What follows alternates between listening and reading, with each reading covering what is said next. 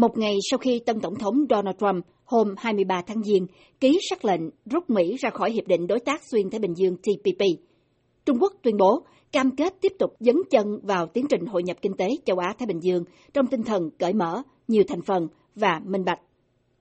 Tại các diễn đàn quốc tế gần đây, từ thượng đỉnh G20 tới APEC hay Diễn đàn Kinh tế Thế giới, Trung Quốc liên tục đưa ra những hứa hẹn, bày tỏ sẵn lòng cùng hợp tác với các nước vì thịnh vượng, phát triển kinh tế chung.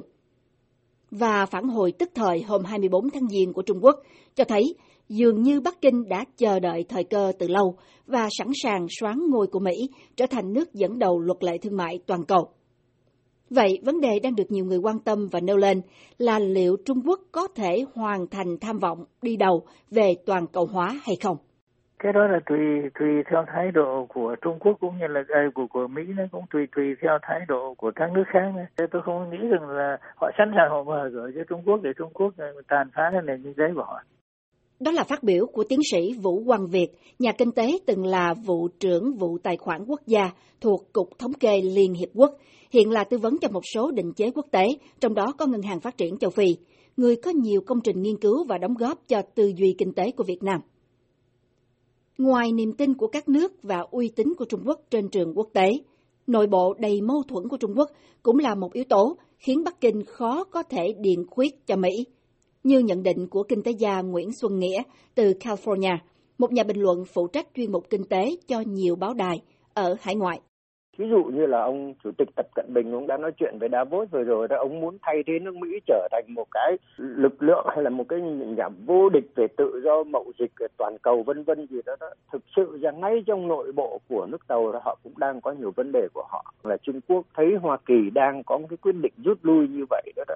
mà cho rằng là có thể chám được vào cái chỗ trống đó trong khi nội bộ của Trung Quốc đó hệ thống giữa các cái tỉnh của họ và giữa cái hệ thống quốc doanh và hệ thống tư doanh của họ đó, cũng đang có những cái mâu thuẫn vâng. về quyền lợi kinh tế và nó dẫn đến mâu thuẫn về chính trị. TPP do Mỹ dẫn đầu sụp đổ, các chính phủ và giới doanh nghiệp châu Á đang chuẩn bị hướng mắt tới các hiệp định thương mại đa phương thay thế khác.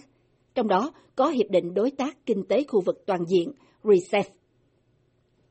Singapore đã lên tiếng sẽ tiếp tục tham gia vào các sáng kiến hội nhập thương mại khác trong khu vực, trong khi Malaysia cho biết đang tìm các lựa chọn thay thế, kể cả RCEP.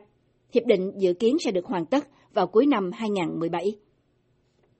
Bộ Ngoại giao Trung Quốc ngày 24 tháng 4 khẳng định Bắc Kinh sẽ xúc tiến quá trình thương lượng RCEP và việc xây dựng Hiệp định Tự do Thương mại FTAAP của khu vực châu Á-Thái Bình Dương nhằm bổ sung xung lượng mới cho sự phát triển kinh tế khu vực và toàn cầu.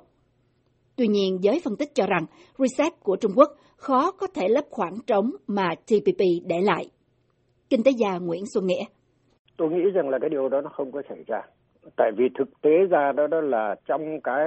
gọi là cái RCEP đó, đó ừ. do Trung Quốc đề nghị nó cũng có cái tính chất comprehensive và nó là toàn diện và các cái hiệp ước khác đó là người ta mất 5 năm, 7 năm, 10 năm, 15 năm người ta thương thuyết. Cái của Trung Quốc đề nghị mới có từ 2014 không thôi. Và các quốc gia đó, đó là ở trong cái hệ thống đó đều muốn làm ăn với Trung Quốc nhưng mà đều cũng hiểu rằng là làm ăn với Trung Quốc đây là Trung Quốc sẽ lấn những cái thế mạnh khác về kinh tế lẫn cả về an ninh nữa. Thành ra chưa chắc cái giải pháp mà của Trung Quốc nó đã thành công cho các cái nước khác kể cả trong trường hợp của Việt Nam nhất là khi Việt Nam đó là đang muốn thoát khỏi cái ảnh hưởng là cái sự lệ thuộc kinh tế quá lớn vào Trung Quốc. Thành ra tôi cho rằng là không nhất thiết vì cái vụ TPP này bị bác bỏ mà Việt Nam đã lật đật, ôm chầm lấy cái,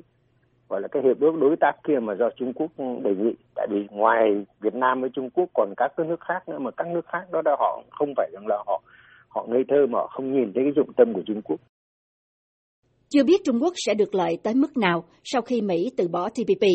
Nhưng trước mắt, quyết định của tân chính quyền Trump được xem là sẽ làm suy yếu ảnh hưởng của Mỹ tại châu Á.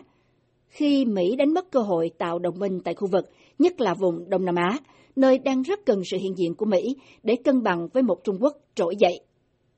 Ông Trump đã tỏ dấu cho thấy sẽ thay thế đàm phán đa phương toàn diện kiểu TPP bằng các hiệp định tự do mậu dịch song phương với từng nước một. Điều mà tiến sĩ Vũ Quang Việt cho rằng sẽ khó khăn hơn cho Mỹ. Và nếu mà bây giờ là Mỹ là ngồi nói chuyện với mười mấy nước nữa, đòi hỏi từng nước một ấy, thì mà đòi hỏi trên cơ sở gì? TPP là đó là một cái mà nó tạo ra một cái thế đồng minh và những người trong cái cái cái, cái TPP đều có lợi cả. Bây giờ à, nếu mà Trump muốn có lợi cho Mỹ thì Trump Trump phải nói chuyện với từng nước một thì rất là khó khăn hơn. Cái thứ hai là cũng cũng phải hỏi đòi hỏi cái điều kiện giống như là TPP thôi.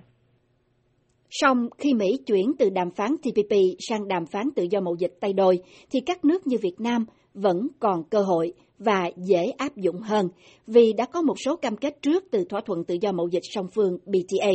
theo nhận xét của kinh tế gia Nguyễn Xuân Nghĩa. Tôi cho rằng là cái đó nó lại dễ cho Việt Nam gọi là áp dụng hơn rằng là với lại cái TPP vì cái TPP nó có những cái quy định nó có tính chất toàn diện nó phức tạp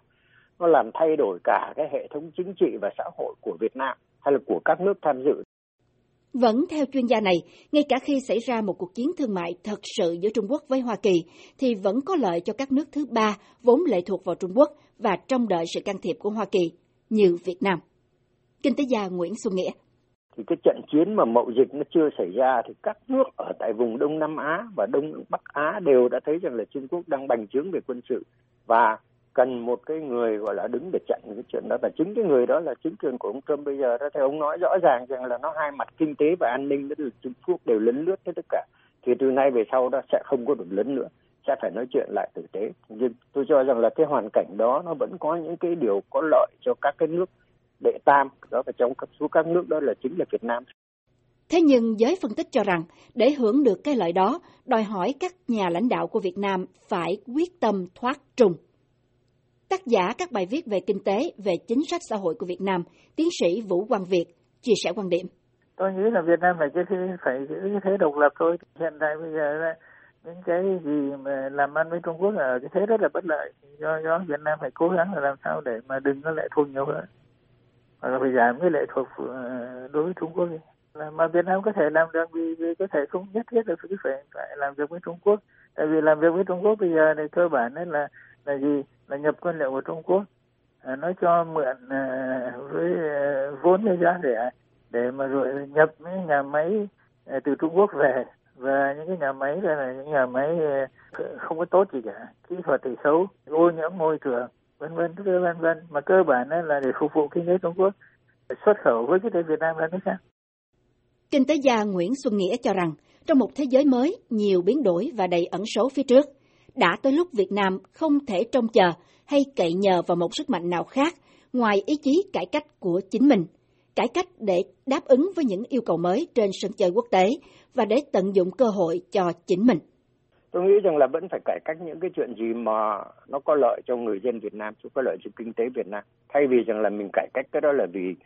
Hoa Kỳ nó đòi hỏi chẳng hạn không. Hoa Kỳ bây giờ bảo là chuyện của you, chuyện của quý vị ở trong nhà, quý vị quý vị đang lo lấy, nhưng mà khi làm ăn với tôi thì nó phải theo giúp cái quy củ nó như thế này. Thì tôi cho rằng là cái đó nó không phải là một cái điều nó hoàn toàn nó bất lợi. Tự Việt Nam tôi cho rằng là vẫn nên phải tự cải cách để có được một cái hệ thống kinh tế và hệ thống quyết định nó thông thoáng hơn và nó tạo được một sức cạnh tranh cao hơn. Và đồng thời đó đó là nhân cái cơ hội đó đâm có thể thoát khỏi cái ảnh hưởng đã quá lớn về mặt kinh tế lẫn cả về mặt quân sự, về mặt an ninh từ phía Trung Quốc sau khi Mỹ tuyên bố rút khỏi TPP, Việt Nam chưa cho biết có kế hoạch cụ thể như thế nào.